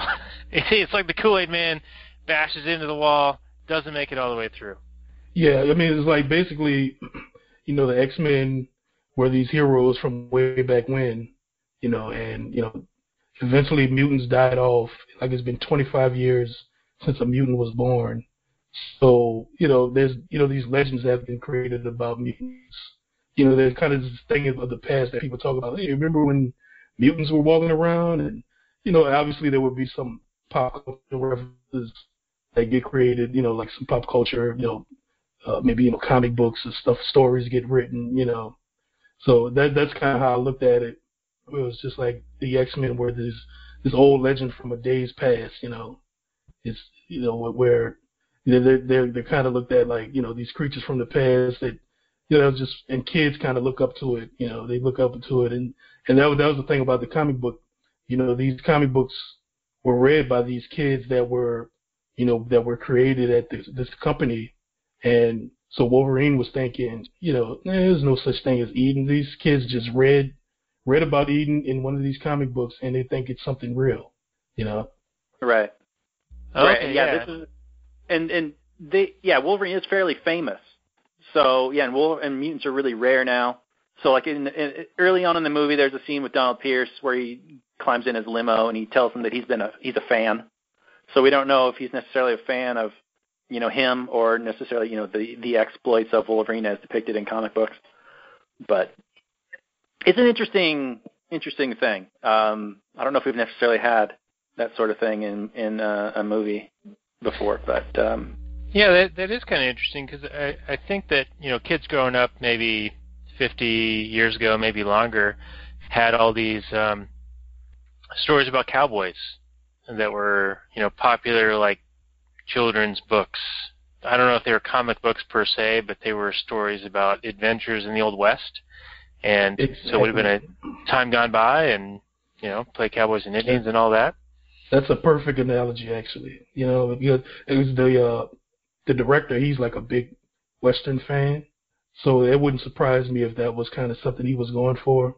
To where you know we know the Wild West was not how it was portrayed in the movies, but you know if the stories get told over time and Hollywood gets involved and you know it sort of gets ridiculous, and I guess that was that's what they were trying to portray with the comic book. You know, Yeah. And the fish get bigger every time, right? Right. every time they tell a story. you know that that uh, reminds me, Robert. I think that we should do a, a western at some point because when we did the Changeling episode, we discovered that Clint Eastwood was uh, rather libertarian, and I think he's done a, a fair number of movies that are worthy of discussion. Unforgiven, or Fistful of Dollars, or Good, Bad, and the Ugly, or even uh, Shane that we mentioned earlier on this episode might be one worth talking about. Lots of good stuff there. Yeah, yeah. Or we could we could do the Jon Favreau Cowboys and Aliens, which is probably a bad idea. But yeah, we should probably do a cowboy movie at some point. Um, I recently rewatched uh, Good, Bad, and the Ugly. Well, actually, I watched rewatched all the spaghetti westerns, and I think yeah, the Good, Bad, and the Ugly is the most has the most meat on it. There's a, a lot of going on in there. It's a fairly long movie. It could take us a bit, but yeah, there's some good stuff for sure. All right, maybe, maybe So- we'll have uh, Ryan come back if if you're into westerns, man. Uh, that'll be a no. I, I, I can't say I'm a. I'm not a. I'm not. I'm not. I'm, I don't hate westerns. I just. I really never got into westerns. So it's just one of those things. I'm gonna sit down one day and just watch, like the top five, you know, spaghetti westerns or whatever. But I just. My dad was into them, and I, since he was into them, I was like, I'm not gonna watch it. Well, the Magnificent Seven is actually really libertarian. We did that uh, movie a long time ago, back when it was the Read Rothbard web, web uh, podcast.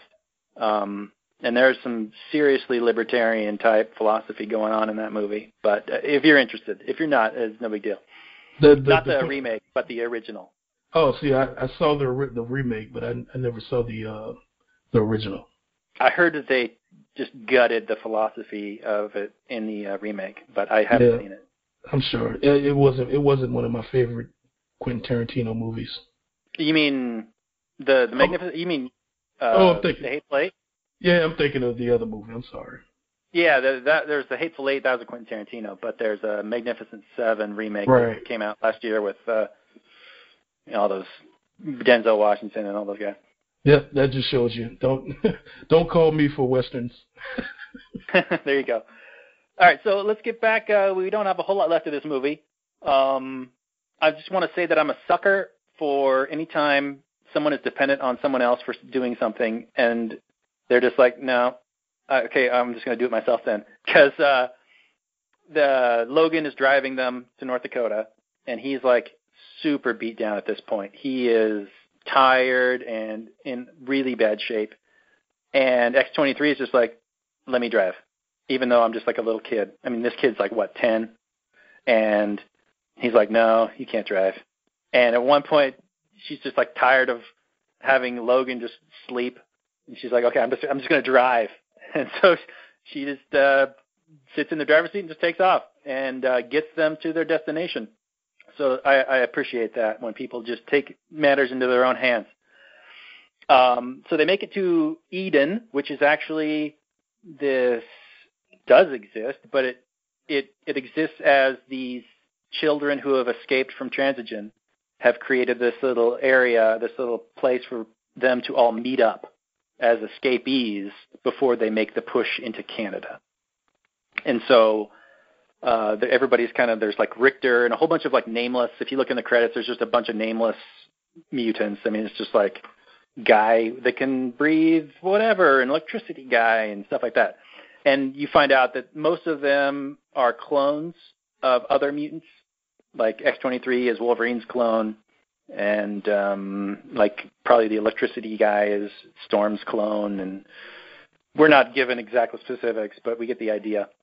Um, there's some a nice touching scene between X23 and Wolverine, where Wolverine is having nightmares, and he gets nightmares because of the people he's hurt throughout his life so he does have you know he he doesn't he's not a huge fan he's he's got to this point in his life where he's seen enough violence and pain and hate and he just he just wants to live out his life man but this shit keeps happening That scene. And, um, no go ahead uh, I was like, oh, that that was a good scene when when he says, uh, uh, he says something like, you know, everyone I care about dies, everyone I care about gets hurt, and Mhm. X23 was like, I guess I'm safe then, you know, and she just Right. walks off, and it was like, it was like, oh, yeah yeah Yeah, because at this point, Wolverine is like, okay, I got you your location.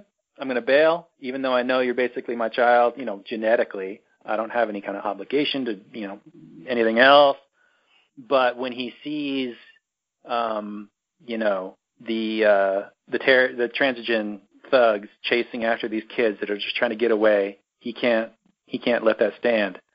And he's gotten this serum which helps you heal because he's he's all broken down at this point. He is old man. He is he's staggering around Frankenstein style almost, and he juices himself full of this this serum that you're not supposed to take all at once. You're supposed to take just a little bit because it's too much is toxic. But he jacks it all into his neck, and he takes off running to catch up to these thugs. And we got our big climax of the movie where these kids are just trying to get away, and all these transigen mercenary Reaver guys are capturing them. And um, I don't think any of the kids get killed. Do you remember any kids getting killed, Ryan? But they're all attacked and kind of Yeah. captured. And I think it was one one got killed. It was really quick. hmm. One got killed. I don't know if he was captured or killed, but it, it looked like he got killed. But Yeah. uh, that's that's when they they started fighting back, which I thought was pretty cool. Yeah, we actually get to see them use their powers, which is nice. They didn't do a whole lot each, but there were so many of them. We got some a really nice, satisfying uh, battle between X24 and Wolverine, who I appreciated that Wolverine was losing every time because you know you're facing a younger, faster, stronger version of yourself. You're probably going to lose. So yeah, X24 uh, basically kicks his ass and um, he's also fighting with um, Donald Pierce and all the other Reavers and whatnot. It's a really it's a it's a nice little cap ending action scene. Um, yeah, it was awesome. yeah I just loved how he was. You know, we got finally got to see Berserker Wolverine. You know, he was Right. you know he was he was amped up on those little that steroid stuff he took, and he's like running through the uh, forest, claws out. He like I think he howled once. He was like oh, and you heard him coming. you know, he's just he's just racing through the forest. He's just chopping each one of the uh, reavers coming from behind. I mean, it was it was, was a great scene, great action scene. yeah definitely. Um, and then we get uh, the scientist kind of gives this like speech, which is like br- abruptly interrupted. by Yeah, let's- Wolverine just let's not- shooting him in the neck. He's just like yeah yeah pow. Because it's funny, early in the movie, he says, Logan says, I don't like guns. But, you know, yeah, at, at that moment, he's like, whatever, man. Boom. yeah. He's just like, I've had enough of you, buddy. And so then he shoots him, and then uh, Donald Pierce gets uh, summarily killed by all the uh, little mutant kids. And then um, in the previous, let's talk about the the adamantium bullet a little bit. In the previous movies, um, we've seen bullets just kind of bounce off Wolverine, uh, off his like a skull, or you know, absorb into him. But in previous movie, there was I think it was uh, Origins, where there's uh, which is terrible, of course, yeah, it's a shit show. But there's uh, adamantium bullets, which they say, well, those adamantium bullets aren't going to kill you, but or they won't kill him, but they'll take away his memories, which is like this Yeah. kind of ridiculous line. It doesn't make any sense. But um, yeah, just dumb. But in this movie, the adamantium bullet, he's keeping it as a way to kind of commit suicide at the end when he just had enough. And he's he says it's a like a, a, a reminder of whatever, but he knows, and then he admits that it's it, no, it was he meant to kill himself. Um, in this movie, at the end, it's actually used by X23 to shoot through and kill and blow the brains out of X24, which was pretty cool. Um, do you did you have any issues with the with the adamantium bullet uh, with it being able to punch through uh, and kill Wolverine's brain now somehow? Even though in the past Wolverine can somehow regenerate from you know nothing, but now he can, he's actually vulnerable and like he, he, in X24 could be killed by a shot to the head. Yeah, I mean, you could tell it was just kind of a plot, like a plot tool. You Yeah. know, I mean, they had the animated animated bullet in X Men Origins, which I think they just tried to ignore that movie. They just Yeah. act like it never existed, which is fine with me. But yeah, it just it just knocked Wolverine out in that movie, and he lost his memory. But yeah, Right. this one it like literally blows half his skull off, which I still even if it was like from what I know about adamantium, they just kind of cancel out each other, you know. Mhm. but I guess there's if the bullet is hot, maybe it can do some damage. I don't Right, because in yeah, in the Wolverine, we found out that if you heat up adamantium, you can cut through other adamantium. Right, in the the, Right. the Silver Samurai, that's what he did. right. So yeah, I guess we could kind of play around with those kind of physics, or just take it on the fact that it's a comic book movie and who cares. Yeah, yeah. I thought I thought maybe if they had the bullet kind of go through his head and just kind of explode in his head, it would have Mhm. made. I guess physics would have made more sense of it, other than blowing like half his adamantium skull off. I just that didn't make sense to me. I don't know. That's just nitpicking. Yeah, I, I I'm I'm with you. I, I, I if you want to make a really super grounded real movie, I, I prefer if you stuck it to around real physics and whatnot. But at the same time, it's a comic book movie, and you you Right. got to take le- allow for some plot devices. It's fine. Yeah. So um, yeah, that's the end of the movie. Um, uh, Wolverine gets impaled on this tree, and and he has just had the shit beat out of him, and he ends up dying. And they bury him and uh, put a little X over his grave, and uh, that's the end. But um, yeah, really fitting send off for the Wolverine character. I could see why Logan wouldn't, or uh, you know, Hugh Jackman wouldn't want to come back. I'm sure um, all the speculation is about who's going to be playing him in the next movies because you know the the character's not dead. I mean, n- the Wolverine in the X Men movies have never cared about continuity, and he's too No. popular of a character to just leave dead. So you know he's They're they're back. just probably they're going to reboot the whole thing in a couple years. Just you know, Yeah. start completely over with new X Men. Which I I mean I I don't know. I always felt like they could they could have done better with like some of the X Men movies. You know, uh, so maybe it'll, it'll maybe a reboot would be good. But I think it's hard. It's going to be hard to get a new Wolverine. I think Hugh especially with this movie, he solidified himself as you know the Wolverine. It's just like we look at uh, Christopher Reeves as Superman. You know, I think you know. yeah, especially especially for the actor that has to follow this performance. You know, they could have followed, you know, like X Men Origins Wolverine performance, and you know, who really cares? But not that he ever did a really terrible job, but in this movie, he really killed it. So yeah, the next guy is going to have to do maybe like a younger Wolverine, or I don't know, whatever they're going to have to do. But Or are they going to, you know, do the whole transition to, to a woman thing with the entire Marvel, Marvel universe and just reboot everything with women, only women, all, all women all the time? Well, I think well, you're I gonna mean, they got X twenty three. Yeah, right? that's, I was just about to say they're going to do the female Wolverine. I think that's I think that's going to be where they're going because if you looked in the movie, you know, they were talking to somebody in Canada, like somebody's up there waiting for them, and we never got to see who that is. So you might have some kind of New Mutants movie where Laura is the leader or something like that, and she's like the new Wolverine or something. I know in the comic books now, like she goes by the name Wolverine, you know. Right. So I could see them going that direction. Yeah, definitely. And I, I think if they want to keep this character, this this actress, I thought she did a really good job, and she's only, you know, Yeah. whatever. I'm sure they could contract her in for the next 30 years of her life to be playing this Yeah. female Wolverine character forever. Just Harry, Harry Potter her all the way through, like watch her grow up and just develop as the character? Yeah, Yeah, and uh, makes financial sense, especially if uh, she turns into out to be as as good of an actress as as she is in this little one Yeah. as a kid. So that's about all that I had for the movie. I know we walked through it all. Uh, Ryan, did you have any final thoughts or uh, points that we missed that you want to get to? Uh, not that I can think of. Um, I think overall, I think we covered everything. Uh, like I said, it was, uh, you know, it's an awesome, awesome movie. You know, we nit we nitpicked a few things, but I mean, it was so minor.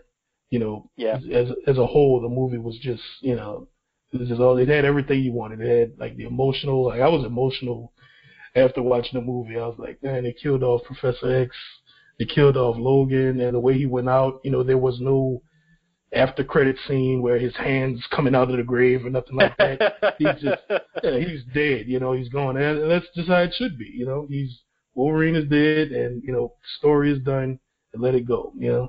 I just thought that was fitting. Yeah, So- absolutely. I, I even though I waited through the whole credits, I knew that there wasn't going to be an after credit scene. And if if they had too. done that, it would have betrayed the whole movie. Because yeah, Yeah. like some kind of zombie hand coming up out of the grave, it would have been just atrocious. Was it? Didn't they do after credits in like all 35 Marvel movies though, or however many there are? I mean, isn't that like part of their shtick? Well, the uh, the the Disney MCU, you know, the Avengers and all that over there under Disney, they do all do uh, post credit scenes, but uh, the X Men and the Mutant franchise is under Fox, so they're a little different. They started to do after credit scenes, kind of, you know, latching on to Mar- uh, latching on to Disney's coattail or whatever. But uh, like Mangold, the director, he finally he had full control over this movie. So, you know, he he said himself, he said in this movie we're not trying to sell Happy Meals or nothing like that. We're just, you know, this is the story we want to do. We don't care what the studios think. We don't care, you know, you know if it doesn't sell, you know, uh, toys or anything like that. We just wanted to make a good movie. You know, so he got his own Yeah. story. Yeah, and as a fan, that's just what I want. I want a good artist to have a vision and to tell the story that they want. I understand That's from a financial standpoint, you know, the, there's like studio. It's really hard for a studio to like give a hands-off approach, but Right. there's a really an issue with movies where too many cooks spoil the soup. Man, they Yeah. will. Yeah, meddle, and uh, we saw it with Fantastic Four. I mean, we see it with all these Yeah. X Men, you know, other movies, and especially with it seems with Fox, where they don't have like this single vision, where they just let these this artist really tell the story the way they want to tell it. They they get in and they meddle and they go, oh well, let's focus group the shit out of this movie, and Yeah, yeah, and they end up ruining it, and so you get you end up getting this mess.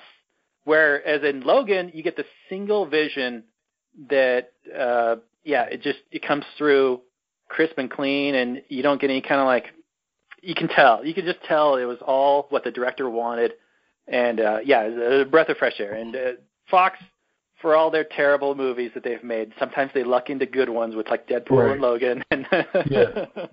and they learned from Deadpool. But I mean, I read ev- even after Deadpool, they were afraid of doing an R-rated Wolverine movie because they were like, hey, you know, Wolverine kids love Wolverine. We want to, you know, at least be PG-13 so kids could go see it. But but look what happened. It's rated R. It was like the highest grossing movie of the year so far, and it's you know it's Yeah. already made like three hundred million dollars. You know, so look, I mean, most I mean, a lot of a lot of X Men fans are like 35, 40 years old, like me. You know, so Yeah, yeah, exactly. Yeah, we're ready for a mature Wolverine, man. We've been ready, but they finally gave it to us, and I think that the box office is responding. yep. Capitalism. Yeah, baby. Serve the market. Give us what we want, and we'll we'll respond. So I think that's it, Dan. You got any points? Uh, final thoughts? Even though you never saw the movie, but you maybe some thoughts sprouted up from our discussion. Well, I, I think I blew my load a little earlier with all the uh, ridiculous points I brought up that we didn't have a, a, a solution for. But I will say, from a layman's perspective, someone who's not totally versed in the universe and in the lore, and this studio does this and that studio does this other thing, that um, I expected that there just in all of these movies there was this after thing, this uh, post credit, you know, teaser about the next movie, and so it's kind of interesting to to have forgive forgive the language here, but two fucking nerds come on who know this shit and say no. We appreciate that they didn't do that. I mean that that's pretty cool. I think that is a is a testament to how good this this movie actually was, and I'm I'm glad that it, it was made and that you guys appreciated it. So that's really cool. Yeah, this Yeah. is a movie that didn't care about being tied into a, a wider universe. Whereas, you know, usually the studio wants to build this huge universe so that you go and see all the movies. You know, tie-ins are huge, not only in comic books but in TV and now in movies, where they want to build this big universe so that you don't just want to see the latest Ant-Man movie or the latest Avengers. You want to see every movie that they make because they all tie in somehow. But this movie was made with a singular vision to tell a singular story and uh, yeah, just uh, totally big thumbs up from this guy. You know, it seems as if maybe there's a lesson in that. In earlier in this episode, you were saying how all the other ones were about you know the whole world being destroyed and all these like fan- fantastical uh, adventures and, and saving the universe type things, and this one is more of a honed in individual level thing. And I wonder if there's a lesson in in like maybe it's better to look at the individual. Like the individual is the most oppressed person on earth, right? Like it's not a group, it's not a subset, it's not a, a you know some segmented population. It's it's the individual who should be the uh, sovereign, right? Like individuals should be able to decide what they choose to do, so long as they're not harming others. And and so I, I just kind of want to tie that together very loosely at the end here in a uh, sort of No, meandering sure. way. No, good. No, yeah, that's true. Uh, I think- individuals uh, who you can connect with emotionally. So yeah, absolutely. Yeah, I think when anything you look at, even if it's like government policy or, uh, you know, anything, any issue we talk about, you know, it's most impactful when you look at it from the scale of the person, you know, from the individual. You know, people like to throw out all these stats, you know, you know, 20%, you know, 20% are going to lose their health care or, you know, but when once you focus on the individual, what about the guy that, you know, that's, you know, making, you know, a hundred bucks a week, you know, who's healthy. You want to force him to purchase health care, you know, Yeah. you could you could connect with that, you know, but but you know, someone else saying, well, you know, you know, hey, we're going to force you to buy health care, but hey, at least everybody will have health care, you know, and you're looking at a scheme of, you know, we're talking about 350 million people. You know, it's easy to lose track of the actual individual and how he is impacted, he or she. Yeah, Sure. that's the absurdity of government, assuming that uh, one group of people can decide for everybody else what's best for them. It's Yeah, the, it's uh, the, the fatal conceit. yeah, the conceit, absolutely. The idea that central planning is at all moral or justified or even the best way to do things.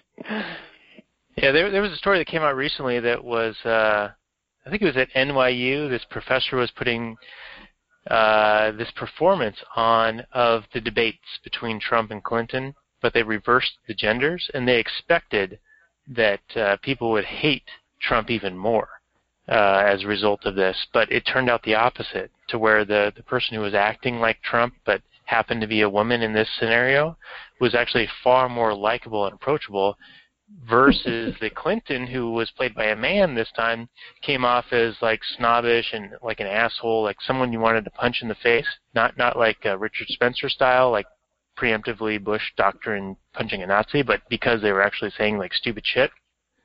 What And- is with ahead, but but just what is with them trying to make Hillary Clinton likable? Like, no She's one. the least likable person ever. if there's a word for least likable, she'd I mean, win that, like at the agrees dog with show, you know, like least likable dog, Hillary Clinton. yeah, I think everyone She's a monster. agrees with this. Even they, even they, even they who you know voted for her this time. You, you, you, I'm sure you could find some comments by these same people saying how much they hate her just a couple of years ago. I mean, nobody likes this woman. They just need to stop. You know, like let her go. She's lost. Like, can we just let her go into the wilderness?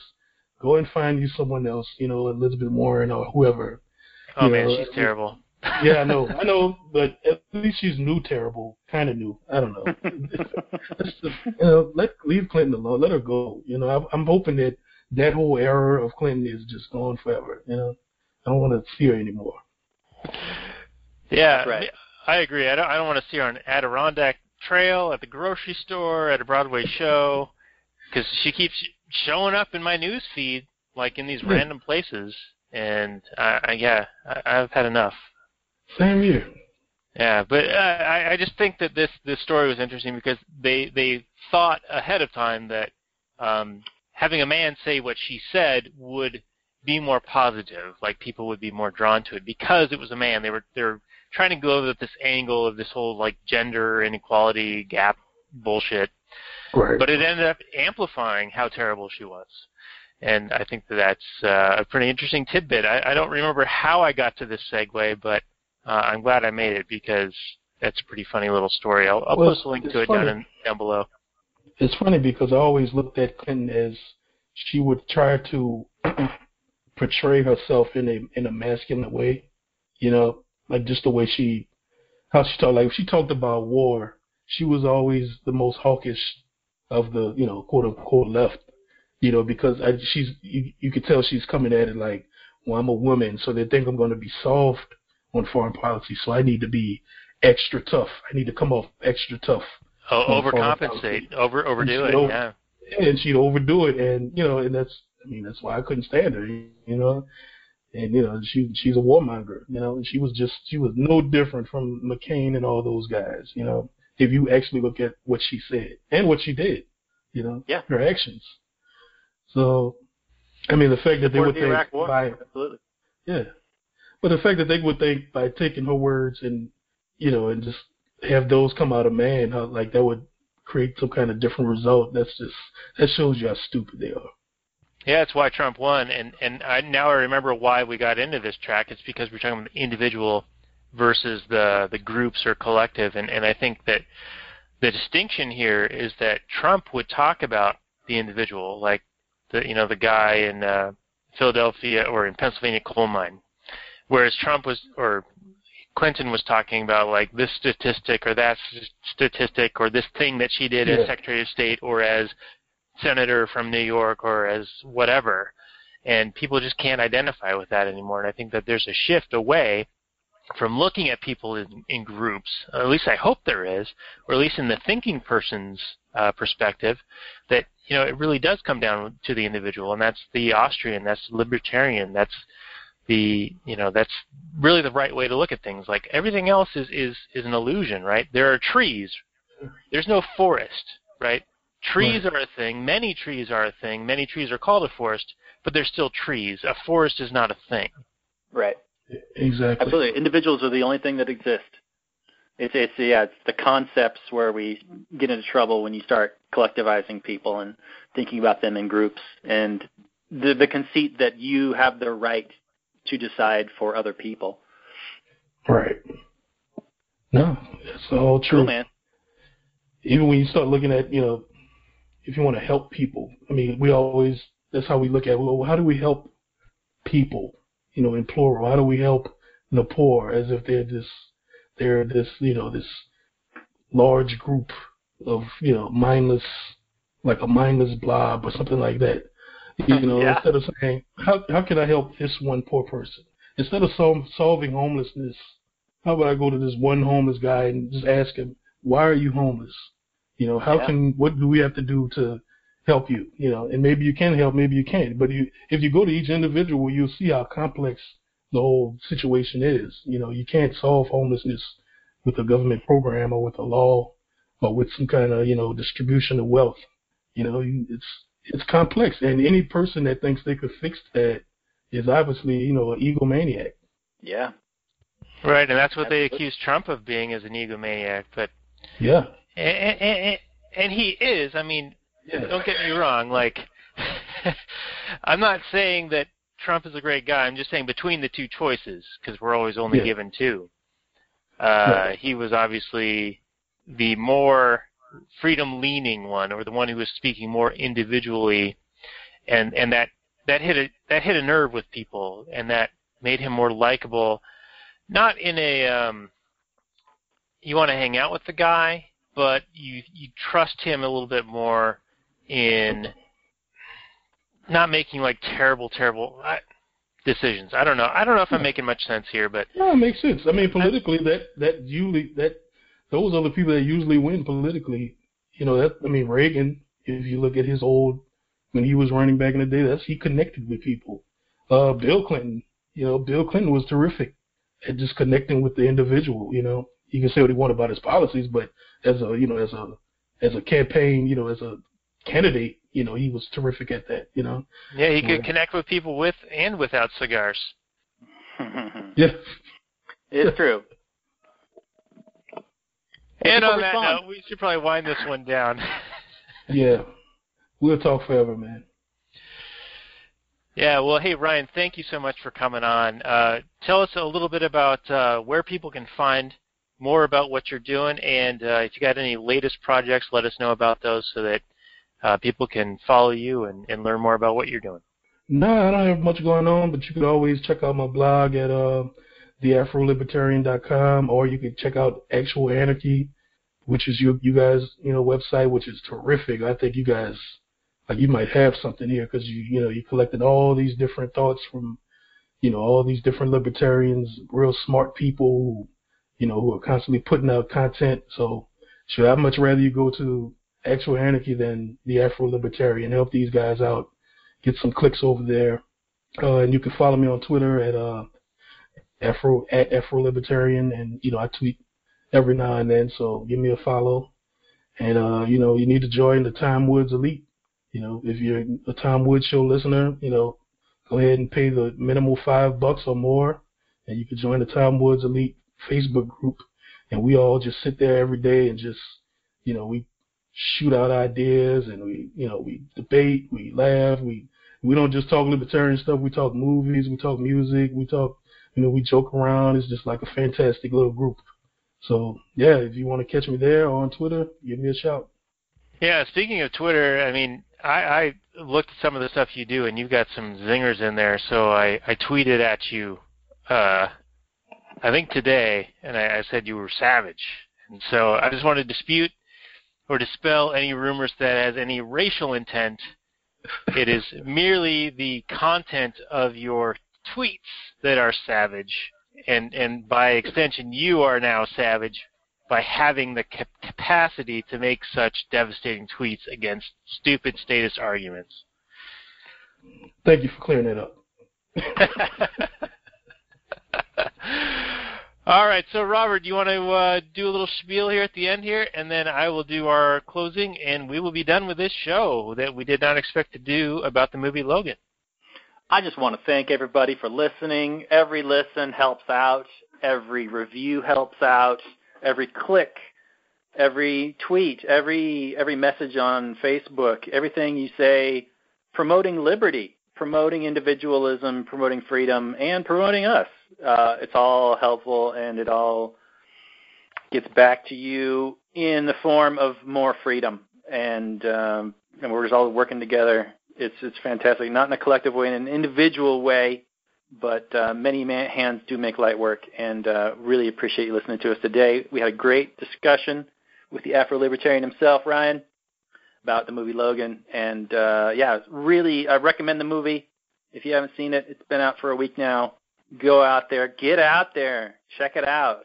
Um, it's it's really well shot. Uh, the sound is really good if you can find a theater with good sound. Um, so I recommend it's a, it's a really fast, brutal action. I wouldn't recommend you take your kids to it, but if you're an adult and you've been a fan for Wolverine for a fair amount of time and you just wanted to see that R-rated, swearing, stabbing Wolverine, uh, this is it in spades. So uh, thanks for listening, my freedom nerds, and uh, take care of yourselves. All right. Well, thank you again, uh, Robert, and thank you, Ryan, for coming on and joining us as our guest for a second time around. We do appreciate it, and uh, you're welcome back anytime, even if it's a Western or not. so uh, we've been the uh, Actual Anarchy podcast. So uh, appreciate you guys checking us out. Uh, actualanarchy.com and readrothbard.com. Click on any of the Amazon links, and that'll help support the show. Give us a like, comment, share, review, subscribe, whatever. Uh, that'll help us uh, know which direction we should be headed. Uh, also, check out the Liberty Classroom by Tom Woods. We've got a big link for that on the top right-hand corner of theactualanarchy.com. And uh, we will catch you guys all on the flip side. Thank you very much for joining us, and we appreciate you very much. Peace out, everyone.